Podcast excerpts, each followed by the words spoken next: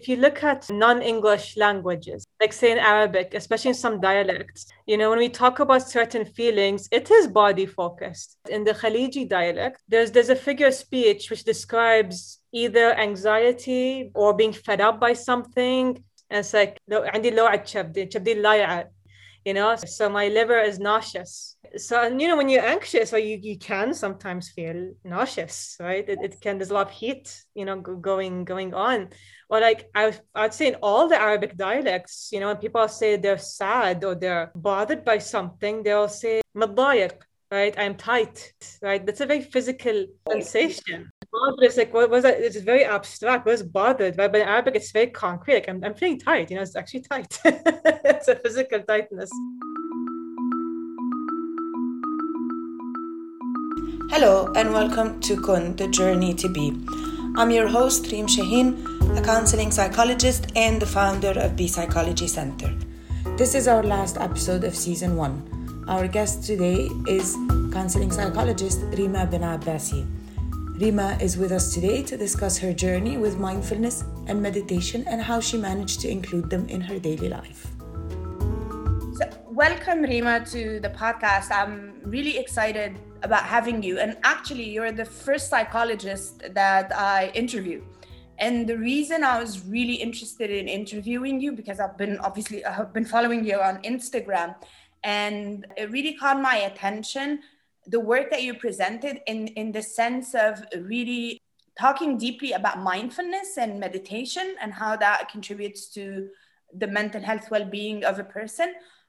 But what i loved about it is that you presented the material in arabic which doesn't happen so often because we're not educated in arabic. So it's hard for us to translate those terminologies but what I'm really, really interested in is your story with mindfulness and, and meditation.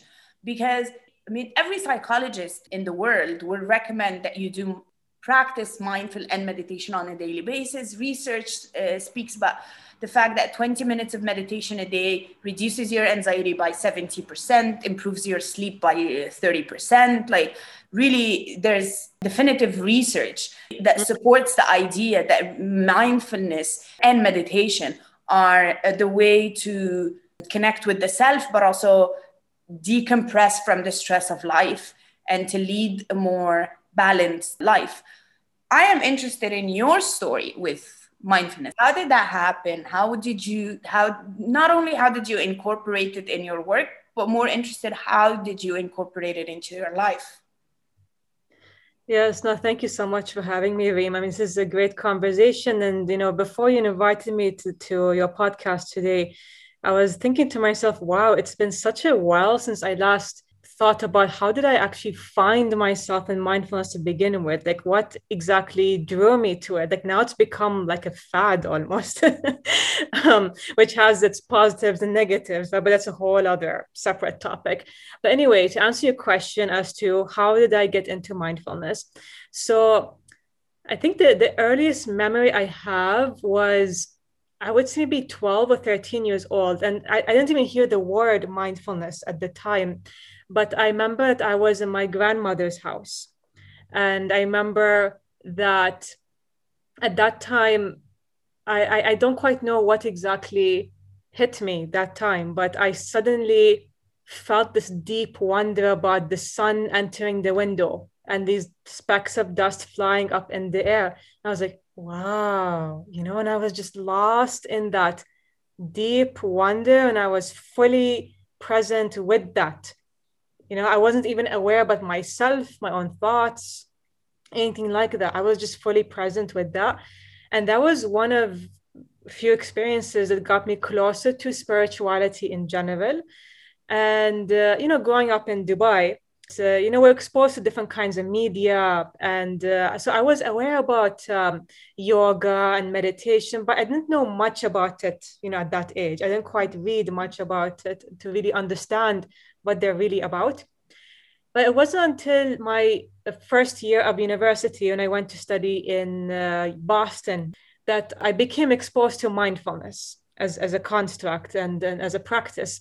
So I used to be active with the Spiritual Life Center in Northeastern University. Mm-hmm. And I'm not sure if you know about this, but the Spiritual Life Center has what's called the Sacred Space, which is basically a non denominational room that anyone can go pray or meditate and or relax, regardless of what your religion is, or if you don't even have religion, like even just this general spiritual orientation can go to meditate and then practice. Mm-hmm. A very peaceful place, you know, and, and just beautiful and uh, they also used to teach mindfulness they used to we used to have interfaith uh, conversations and dialogues different things would happen in this space so through there i learned I, I got to formally practice mindfulness in a group. And i remember how my first impressions of it were really powerful because it's so new to me. The first thing i can remember though was the idea of focusing on my breath was so foreign to me. I was like how the hell do you do that? Like what do you mean focus on my breath without controlling it? You know like, i'm controlling my breath. I'm looking at my breath. I'm controlling my breath. So uh, that was the part i could not connect to it yes. but i found it useful to combine other things like maybe focusing on my body maybe i'll uh, bring in aspects of my own religion into the focus you know things like that. And it wasn't until very recently that i began to ease into focusing on my breath. And oh now i get it. You know it's it's uh, i'm not thinking about am i breathing not breathing? I'm just noticing what is there. That was my first time being introduced to mindfulness and then studying psychology and especially counseling psychology my master's i learned even more about how it is applied uh, within the mental health field itself. How do you define mindfulness for yourself? Like people mm. i mean there are the scientific definitions anybody can can find that. But what is your understanding of it? I think that a lot of people struggle with just understanding what do we mean? So what does it mm. mean to you so the way i understand it uh, is that it is a a way to observe our present experience which can include our thoughts emotions body sensations you know, our five senses, all of that are present from a distance with a compassionate eye. Mm-hmm. I think most people miss the compassionate, curious perspective that we're supposed to be looking at our experience because a lot of times, even within psychology, I think psychology is very guilty about this actually. They kind of approach mindfulness as a mental exercise. Yes. You know, it's all mind, all logic, all brain, no heart. Mm-hmm. There's no heart you know but originally you know in the western psychology it took mindfulness from buddhism originally mm-hmm. so when we talk about mindfulness we're talking about the western adaptation of mindfulness within buddhism mm-hmm. typically which has a very different cultural background different ideas about about what it means to to have a self what, what it means to practice spirituality all of that so you know in buddhism it's more of a heart-based practice it's a practice to cultivate your heart right? It's not a mental exercise in focus. You know, it's beyond that. It's about how can we cultivate this compassion, heart-based presence, and an expanded view of the self, not just connecting with yourself, but it's a view of self that is it's it's flexible, it's fluid. It's not about, you know, you're stuck in a certain identity or stuck in a certain way of being. You know, it's about interconnectedness, which is very different from how the West sees the self as being independent and being separate from everybody else. You yes. know, you have to, you know, be strong, be independent, you know, rely on yourself, whatever. But in Buddhism, it's more about how we're all interconnected. And actually, there are aspects of this philosophy within other religions too. You know, even within Islam, it's not fully foreign.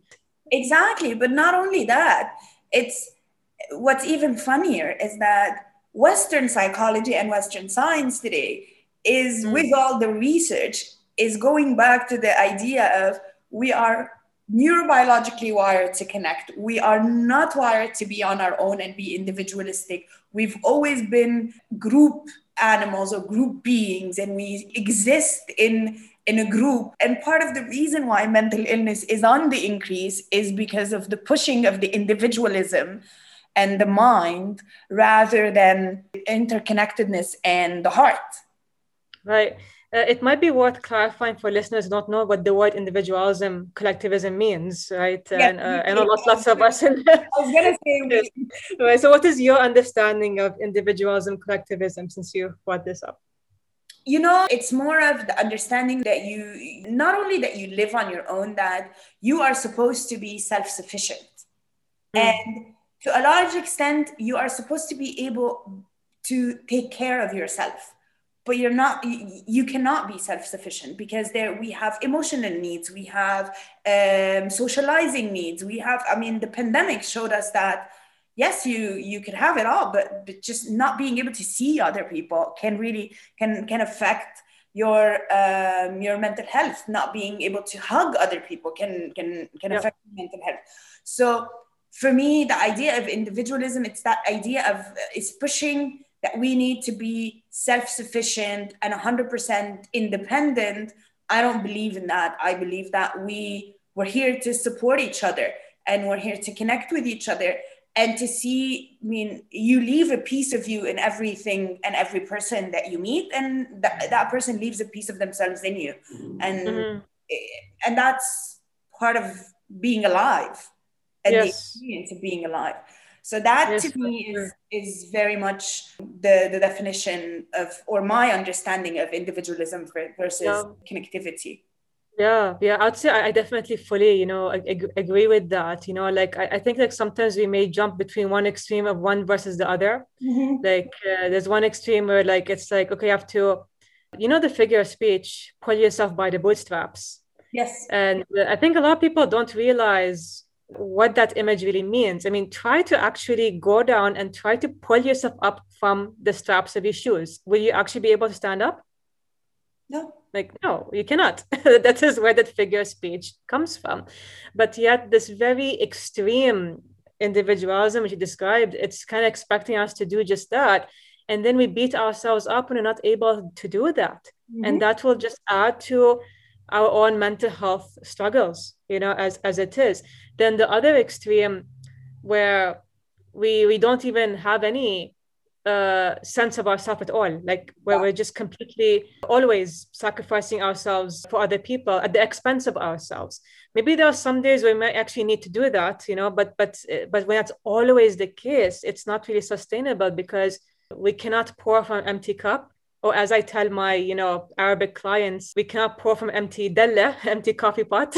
as you're serving your guests, you have to retreat and refill your della and come back and keep pouring for your guests. So, so yeah, I feel like I, I agree with the extremes, and I feel like it's part of the reason why the world is struggling because we're given mm. the option of those two extremes while actually what's healthy is finding a balance between those two mm. you need to have a certain level of individuality you need to yes. You, you you need to be selfish and make decisions for yourself and not think that selfish is like the biggest yeah.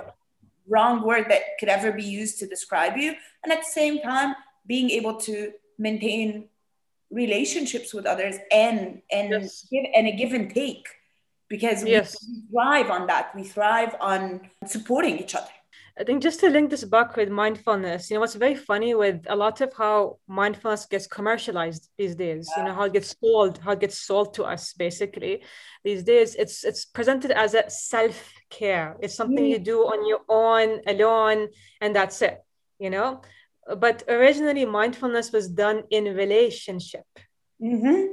you know in, in all these spiritual traditions out there uh, all these meditative practices were taught in the context of a relationship with a community with a teacher with somebody it was never meant to be done on your own mm-hmm. and interestingly enough even within psychology you know there's also research on teaching mindfulness in ways that's sensitive to people's traumas yeah. And a lot of people, they they may not know that they have a trauma, or they know, but maybe they may not have made that link, I guess. And then they jump into mindfulness or meditation, then then suddenly all these things comes flooding in because in mindfulness you are you know you're relaxing yourself enough such that you're allowing room for whatever to come will come yeah. right even if it's things you've held back, it will come. That's the idea. You're creating room for it, not pushing it away. We're creating room for it. That's the point of it, you know, like for you to develop compassion curiosity about your inner experience and see things as they are. We're creating room for it. We're not pushing anything aside. But then, as part of creating that room, you might be surprised by what shows up, which can unfortunately include traumatic stuff. Yes. So if we don't have a supportive relationship, such as with say a therapist or maybe a meditation teacher who knows about these things, then we may be very unprepared and more traumatized mm-hmm. by what comes up, which is why the relationship is a powerful anchor. Yes. Uh, and there's also mindfulness practices that's meant to be done in relationship and not by ourselves. We're only exposed to the ones that are done solo, not the ones done in relationship with other people. When we spoke about doing this podcast together, I told you my, my story with um, the first time I, I ever did I mean, meditation slash mindful exercise. And it was in grad school, and it was in class, and I had a mini panic attack. And mm. and everybody like opened their eyes and we're talking about how amazing the experience was and how and i'm the only one who this is this was the worst five minutes of my life and and felt that way. And then when you brought up the trauma i was like yeah yeah yeah. I had just quit a job where for two years i was working with highly traumatized refugees. So i was furiously traumatized. So that's what that was what what came up right away. And and yes i see that i try as much as i can to prepare clients when i recommend that they do these exercises that sometimes it might end up being an unpleasant experience. But just to prepare them that exactly what you're saying you're creating room for stuff to come up so it's not always i mean we don't really suppress and push away good memories. Rarely do we do that. So whatever is mm-hmm. being pushed away it's it's not necessarily present. So when you allow that space i mean be prepared that maybe you're not gonna be able to handle it all that well. Yes yes yes. No for sure. I mean it's we don't hear much of that. You know as i said with, with, with this whole commercialization yes. right i mean nobody wants to tell you what's the side effects to scare you off yes, yes nobody wants to tell you that in a class of 30 people you might end up with with with some feelings of anxiety with something some right. discomfort that you yeah. don't really enjoy yeah. I mean, to some extent, it's to be expected, and it's okay if it's like one off. But uh, for me, my only caution, which I tell people, is if they're noticing that at a consistent basis, and even a worsening of that experience, then I encourage them to stop and to trust their inner wisdom. Because if I'm telling them, oh no, you have to lean into the sharp ends, keep leaning into it. Then what I'm doing is I'm basically telling them, don't trust your intuition. Exactly. And that's not therapeutic, that's not healing. No. That's not mindful, in fact. and that is what probably has created the psychological struggles. The mm-hmm. fact that they disconnected from them, themselves, they're not they're not tuning into what their body and their experience is telling them what is about what is pleasant. They don't trust themselves, and that's mm-hmm. that's one thing I think that we all have in common with any client that we get is that is that disconnect from the self and just waiting for the world and society and everything to tell you what is right and what is wrong definitely i, I completely relate to this i think uh, especially you know uh, here i've noticed that a lot of people they may have uh, been exposed to an education where the teacher tells you what is right what is wrong yes. and you don't question things critically and so for a lot of people, it's a very foreign concept to like, oh, how is this like in your experience? Like, what do you think about this? What aspect of this resonates with you and why? You know, it's like sometimes people look at me as if I have 10 heads when mm. I ask questions like that. the way they respond to how did that make you feel? What do you want me to say? and, and, and, and what's even funnier is that back in the days, a million years ago, when I went to therapy for the first time, when my therapist told me, How did that make you feel? I used to repeat the entire story all over again. Like, what do you want from me? Yes, yes. Until you learn actually, how did that experience make me feel? So, but these are all things that you learn once you you start practicing a little bit of meditation or mindfulness as in because you open that space again for mm. you to just observe your experience and and yeah. and, and eva- they not even judge them but just observe them for what they were like being able to, to, to understand what did you feel about it what was your subjective experience of it what what was the interaction yeah. of the self for me, mindfulness was very essential when I experienced depression. Actually, I've had depressive phases, mm-hmm. and I noticed, you know, depression plays all kinds of tricks. Yeah. Right. And uh, it can be very hard to spot if we're not mindful or present to notice, oh, this is a trick from depression. It's not reflection of reality. You know, like we can tell this to ourselves, like mentally, but it's not the same as when you actually embody it and know it inside you. You mm-hmm. know it, you saw it, you observe it in the present, in the moment as it happened. So you know how to respond. It can be very hard to do that because, like, bringing us back to therapy, right? Like, you know, we therapists, we cannot go inside people's heads yeah. to say, oh, hey, hey, here's depression playing its trick, you know? so that's why this is a, a useful uh, tool. But, but yeah, even therapy itself it is mindfulness in action mm-hmm. like at least from the you know the, the therapist point of view right like i mean i think something Remy told me earlier before our recording is that how you know for you you experience each therapy conversation as mindful in of itself mm-hmm. even though you're not sitting up in the mountain, closing your eye, you know, whatever. No, you're just sitting in a therapy session with another person who's sharing with you their experience, and you're fully there, you're fully embodied over there. And that is a mindfulness in action mm-hmm. right there. And even the way you're responding to what is showing up yeah. within you and what the other person is bringing up into the room, you're approaching it with curiosity and with compassion. That is mindfulness 101 right there in relationship.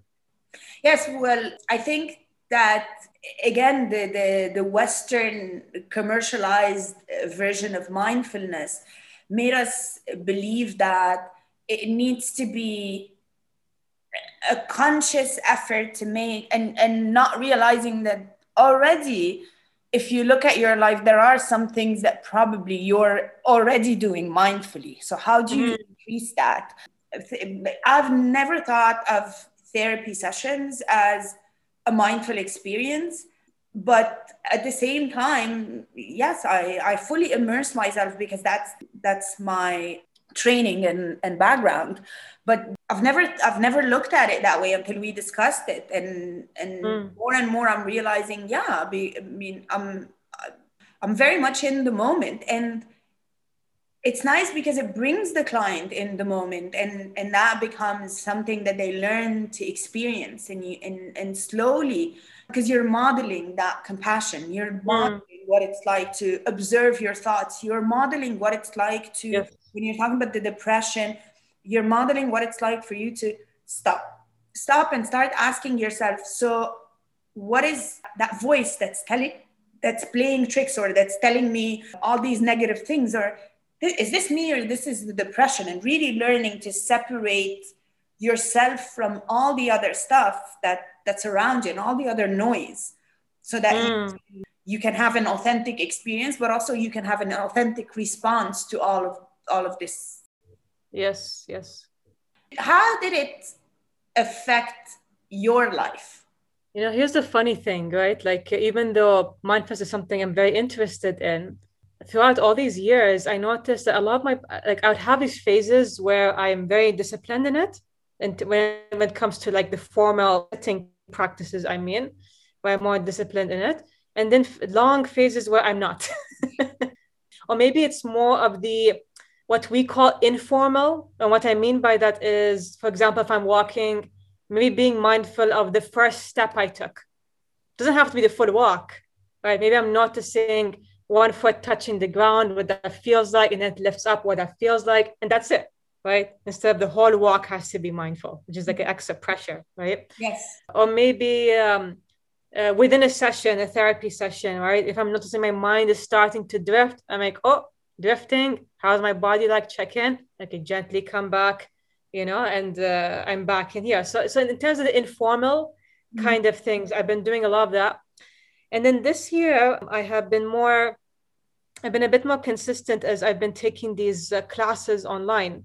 and i'm hoping to i've noticed that i, I do much better when when i am part of a community when i'm doing this within community so it's it helps me feel more supported in my practice so it's something i want to keep on go doing because i notice how much it it improves my work as a therapist mm-hmm.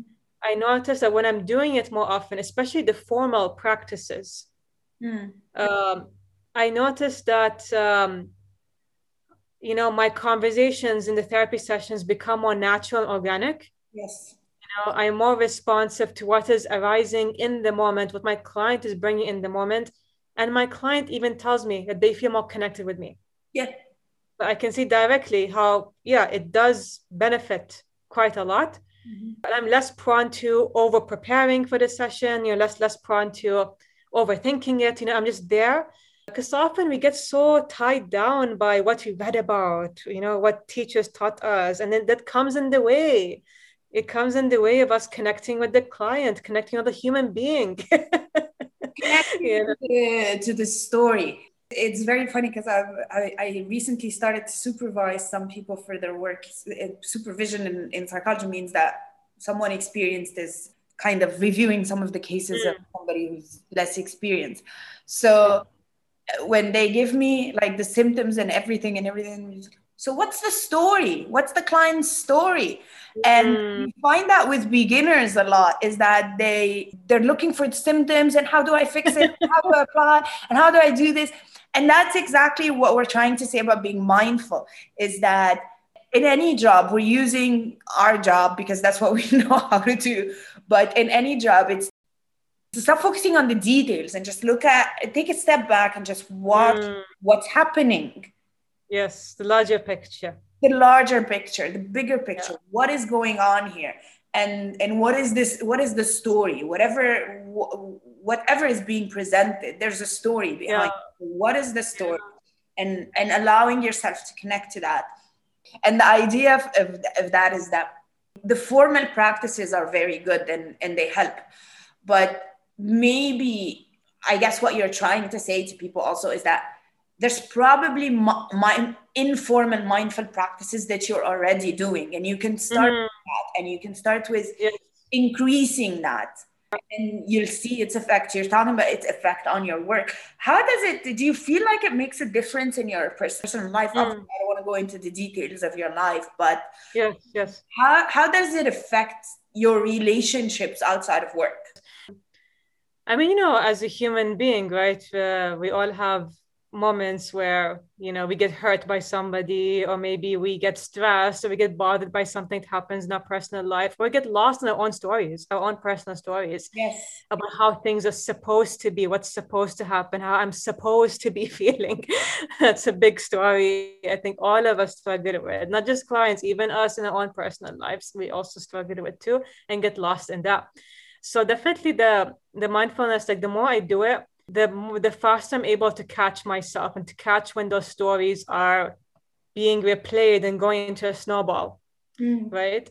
Because like so often right we get we get lost in our thoughts we get lost in our worries you know and like i you know i come from a family that love that that worries so much.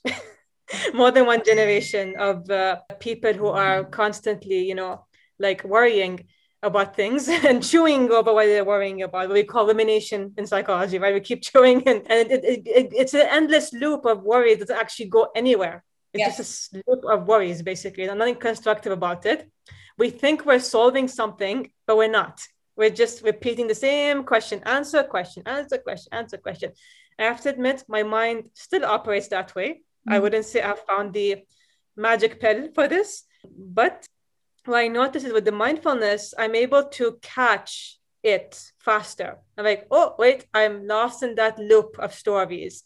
Okay, I can take a step back, come back to my body, catch a breath, and then I can know how to respond more intentionally mm-hmm. to those thoughts. Yes. You know, or maybe even distract myself a bit, take a break from them before going back and re engaging from a more fresher place. But first, I need to be mindful to catch them mm-hmm. in the action. Otherwise, I'm just unconsciously lost in that.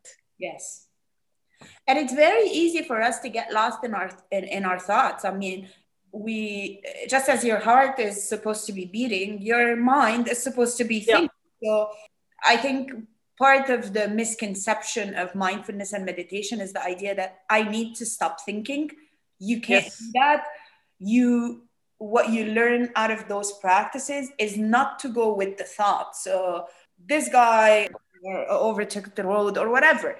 And instead of thinking, oh, he's wrong. Hey, how can he do this? Let me follow him. And going with that train of thought, how how could he? Is just like, okay, that was unpleasant.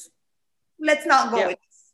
This is my experience. Here's what felt like. Exactly. Oh, it felt good. Here is what I felt like my body felt tight over here Ah, okay. Versus the story and, and judging the other person, you and get lost in that narrative, in that interpretation, and that yeah. And based on your narrative, having the other person respond with their narrative, and just engaging in a in a in a yes. an unhealthy loop of uh, reactivity, For sure. rather than than just uh, stopping and just observing what the situation yeah. is. So so yes, this is what you. To me, this is what it means to first do these practices, but also what it means when you're trying to say, to observe your thoughts, to not go with it. it, is that you just don't don't entertain it that much. So mm. you don't remember something from somebody who did you wrong two years ago and just rewind the story all over again. Yeah. I should have said and what they should have said. And this is the opposite of mindfulness. Exactly. Yes. And that's yes. going to increase the negativity and the negative feeling and probably the negative behaviors. But if you're able to say, oh, maybe observe why this is coming up, why this story is coming up, why anything, and react to it in a different way, then it mm. becomes a more educated response yes. rather than just a reactive response. Yes, yes to add a bit more heart to this, you know, there are types of mindfulness that are more compassion based. Yes. Where basically, when you notice emotional pain, you know, a deep kind of pain, or you notice suffering out there that is bringing up pain, like let's say maybe you're seeing a cat that was run over, you know, maybe you're hearing the news, what's happening, right, in the oh, world. You don't have to go far, you just have to turn on the news.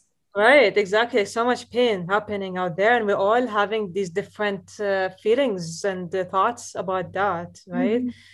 And like there are compassion meditation where it's like, you know, how we can embody and feel that interconnectedness without being consumed by that pain, because that pain can take us to all kinds of stories, all kinds mm-hmm. of thoughts and hopelessness.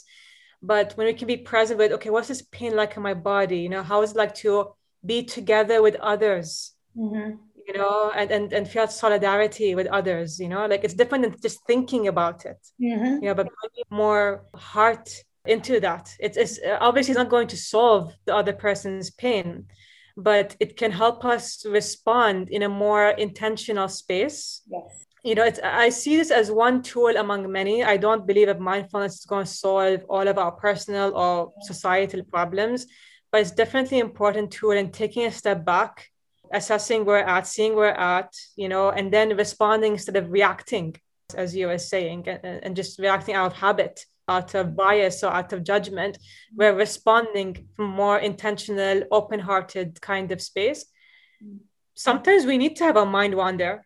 Yeah. Like I, I, I write, I'm a poet, you know, I have some poems that I have uh, published actually and one thing I can say is sometimes the wandering mind takes me interesting places. And so I, I I'm not saying that the wandering mind is a bad thing, but it's just that we're so often busy and lost with our stress and day-to-day life that you know we're more often wandering than being present. So what I'm more proposing is how can we infuse tiny bits of presence here and there, mm. not about making your whole day every day um, every month being present. That's not possible. I may not actually be healthy all the time.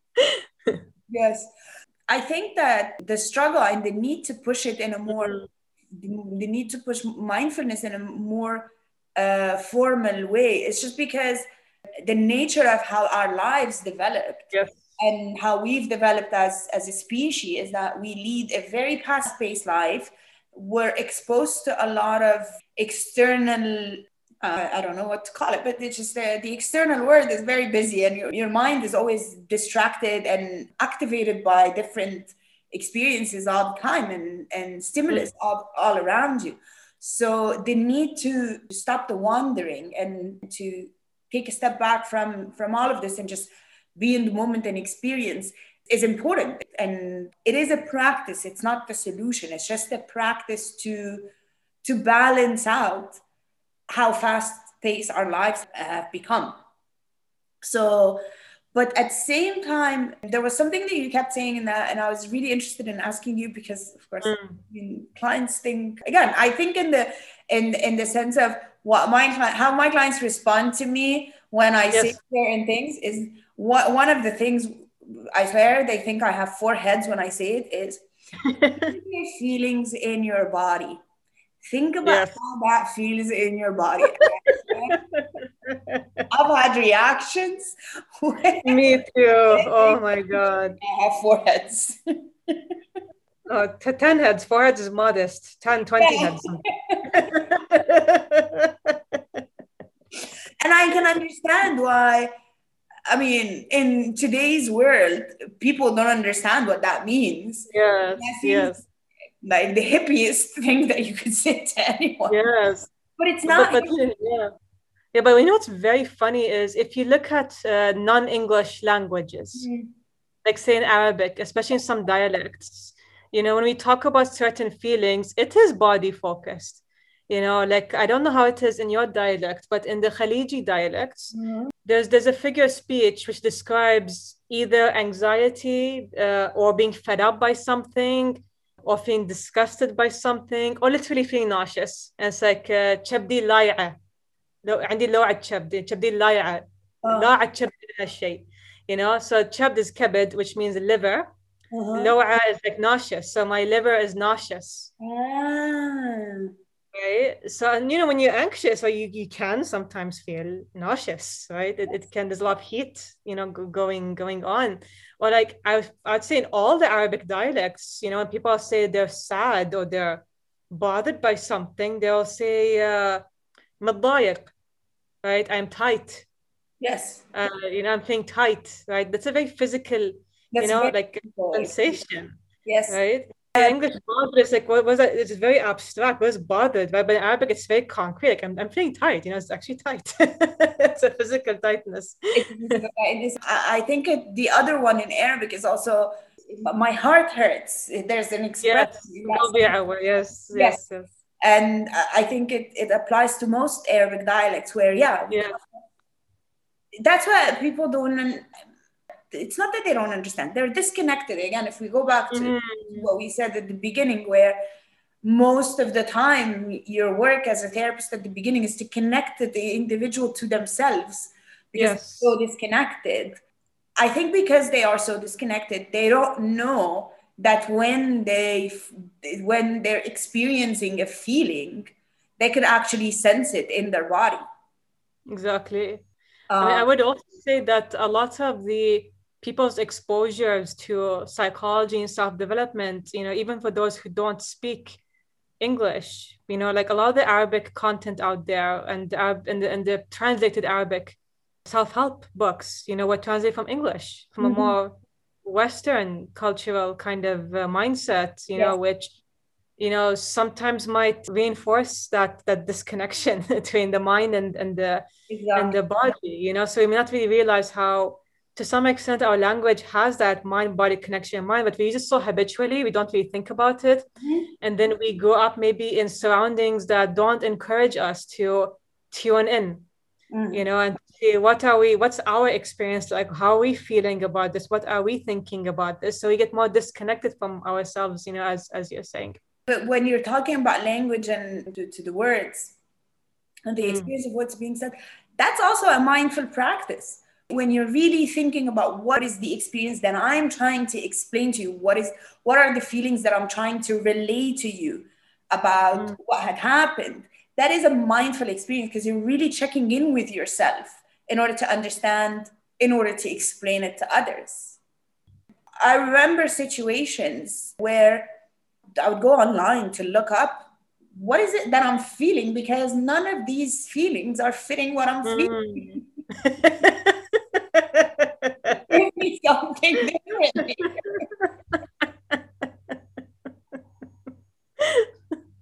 that's, I mean, uh, I don't know if other people have this this experience, but but it and once you're able to find the word that that defines how you or, or explain how you feel, there's a little bit of a sense of relief. Like you're able to you're able to explain it, you're able to express it, even if it's just yeah. yourself. So I agree with you. Language plays a big role in this, which uh, which brings us to to what we discussed over the phone when we were mm. preparing for this is the idea that we want some content in Arabic. That's um, the yeah. content out there of psychology, as you said, is translated most of the time, does not keep into account the culture and yeah. the bringing and, and the whole history of the region.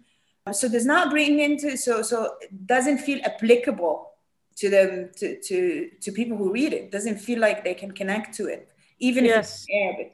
And um, and us uh, being on a mission of trying to spread some content in Arabic like you do and raising awareness in Arabic. And hopefully we'll do more of that. Hopefully. I mean, I'm definitely still far behind in my Arabic content, but it is a work in uh, progress for sure. And I think it's a, it's a challenge, I'd say, for a lot of us who have studied abroad for an extended, you know, period of time that then we're coming it's, it's like we're, we're in the culture then we left the culture for a while and we're looking at from a distance now we're coming back into it. It's like oh it's all so fresh and new and it, it feels again unfamiliar. So it's it's a journey for me you know but uh, I, i'm doing what i can do at this time.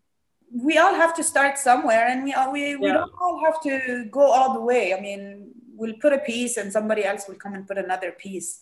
Yes. um, it's it's it's a work in progress as you said but it's all of our work in progress. It's not um, mm-hmm. not an individual thing. I think that um, another thing that i wanted to ask you about is people are always very confused. What is the difference between mindfulness mm. and meditation? And mm.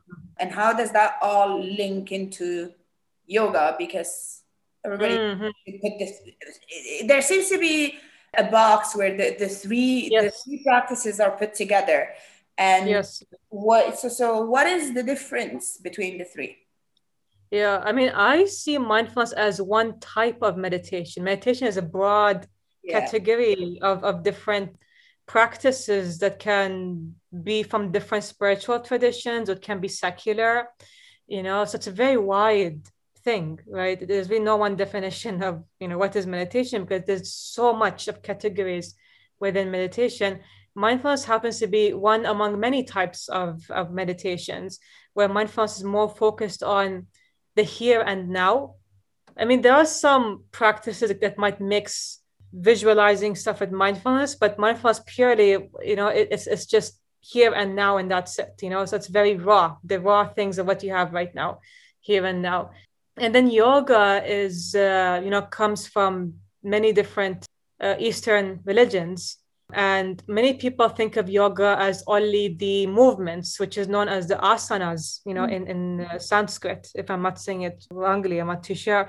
But the asanas are only one small aspect of what the rest of yoga is. Yoga as a whole is a much larger philosophy a, a spiritual spirituality, a spiritual way of being, which includes asanas, it includes meditation, it includes breath work called pranayamas.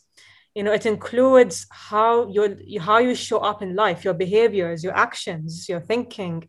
You know, so it's a very holistic approach and it's not just the movements and asana it's not just the exercise as people think of it and the way it is being uh, sold to many of us do you think there's a, I mean, in the past 12, 15 years, there has been a lot of awareness and mindfulness and meditation became like psychology's flavor of the month and it was included in everything and there was it became trendy mm. there's there's a side effect to mm-hmm. it so trendy and that this yeah. is um, confusing a lot of people oh yes um, I guess one side effect, which we already discussed, right, is that uh, when it becomes trendy, it becomes more commercialized, yeah. right? When it becomes more commercialized, you know, people are less likely to tell you what are the side effects, what are the counter indications of uh, doing this practice. You know, when should you stop doing it? You know, uh, it might be it might be presented in a very watered down way. I mean, okay, maybe there are some benefits to the watered down way. I don't want to fully put that down, but then we also lose so much mm-hmm. as a result of a very watered down version, you know, of, of mindfulness as a whole. You know, so that's one of the side effects of becoming so trendy. And also, I think, you know, funny enough, when I start to bring up mindfulness to my clients, some of them may get so put off because of how trendy it is. Oh, okay, yeah. that's not a trendy thing out there. yes. I, uh, I've right. seen that happen a lot. I think it's just becoming a trend and it's yes. extremely watered down in a way that and it's fine for it to be watered down but it need, the substance of it the important piece of it mm. needs to needs to stay like for me one of the yoga as an exercise from the from the exercise point of it like the bodily movements. And to me what they what this practice is is learning how to sit with discomfort. There's you you'll never be comfortable in a warrior position. It's it's physically uncomfortable. But then if you learn to sit with it it's if you learn to sit with physical discomfort yes. you also learn to sit with emotional discomfort. Mm-hmm. which is you learn to sit with the pain of some of the experiences that we have instead of pushing it away and instead of it coming back as mental illness a couple of years later so they all link into each other in a sense in a way mm. but but yeah no i agree with you so so what would be good resources for people who are trying mm-hmm. to go into these practices and trying to include them into their lives, but not from the trendy perspective, more from yeah. essence of of what these practices are supposed to give you as a human being. Oh, wow, that's a really big but important question. And unfortunately, there aren't many good resources like that because a lot of what is publicly accessible are those that are more watered down. Yeah. Right. I mean, I could definitely offer resources from a more Western psychology perspective, right? But again, I can argue those are also watered down, you know, but but at least there are some benefits, you know, so I don't want to fully dismiss them, but they can be good entry points. I think. If you want to do something more serious, you know then then uh, then that i would recommend reading more into the spiritual traditions from which these practices come from. You don't have to agree with them but i think it's worth understanding for yourself what is the philosophy of these come from. And then you you you, you see you know what aspect you've noticed resonate with your own life right mm-hmm. but i think for starters ucla they have uh, a lot of free audio mindfulness resources that's open to everybody in English. And then uh, there is also Berkeley. Oh, I forget the name. I think Berkeley has a mindfulness center. I just cannot remember the name right now. Yeah. But maybe in your podcast notes, I can send you the, We'll add the, name, the link. Yes. Yeah, that is another one. And a third one that has a bit more from a Buddhist psychology perspective, but they're not imposing Buddhism on you per se, but they come from a more Buddhism perspective, is uh, called the Daily Sit.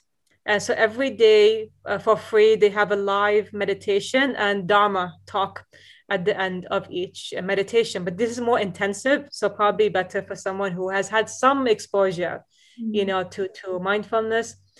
Headspace, I mean, I know it's a commercialized version, but it can be a good in, I think, for people who are just starting off. Same with Insight Timer, it's an app as well. Insight Timer is free, mm. whereas Headspace, it's free for a bit and then you have to pay after the trial period. But Insight Timer is another um, good one. Mm-hmm. Trying to think if there's any other ones. There was one in Arabic that I found. Mm. Uh, based off of Australia, actually. I think it's a psychologist who's based in Australia and she has her own free audio recordings of mindfulness in Arabic, and they're actually very well done. These are very useful resources. And maybe this will will be encouraging for some people who are interested in yeah. starting to develop some content in Arabic about these practices. Yes. That definitely a need for it. Yes. There's actually one last resource which I only recently found out about, but I never tried it myself. Mm-hmm. It's also from a Buddhist perspective, but it's about applying mindfulness in relationship, in conversation. Mm-hmm and it's online. They have a lot of, I think, uh, free content also online called Insight Dialogue. so I can share the the link uh, to this uh, as well. We'll we'll post all the links to the to the episode so that people have resources if they are interested and if they want to explore more. I'm really thankful for you to to have given your time to this episode. I really appreciate it. It's been for me, of course. It's uh, I really enjoyed it, but I also learned a lot because um, again, mindfulness is not really my field of expertise.